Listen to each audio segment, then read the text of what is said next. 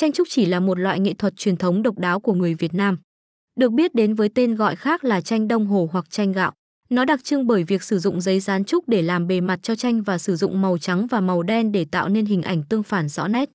Tranh trúc chỉ thường được vẽ thủ công và thể hiện các đề tài về đời sống, tôn giáo và văn hóa dân gian của Việt Nam. Dưới đây là một số điểm quan trọng về tranh trúc chỉ.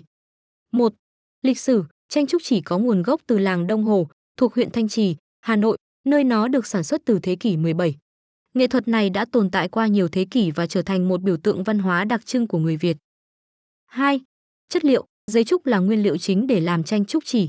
Giấy trúc được làm từ lá trúc, sau đó được thảo thành từng lớp mỏng và dán lại với nhau để tạo thành một tấm giấy mỏng và trong suốt.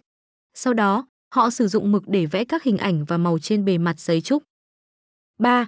Đề tài, tranh trúc chỉ thường thể hiện các đề tài như cảnh làng quê, cảnh thiên nhiên, cảnh đám cưới, cảnh thuyền, cảnh động vật và các truyền thuyết dân gian.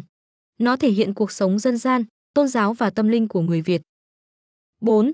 Màu sắc, tranh trúc chỉ thường sử dụng màu đen và màu trắng, tạo nên sự tương phản nổi bật.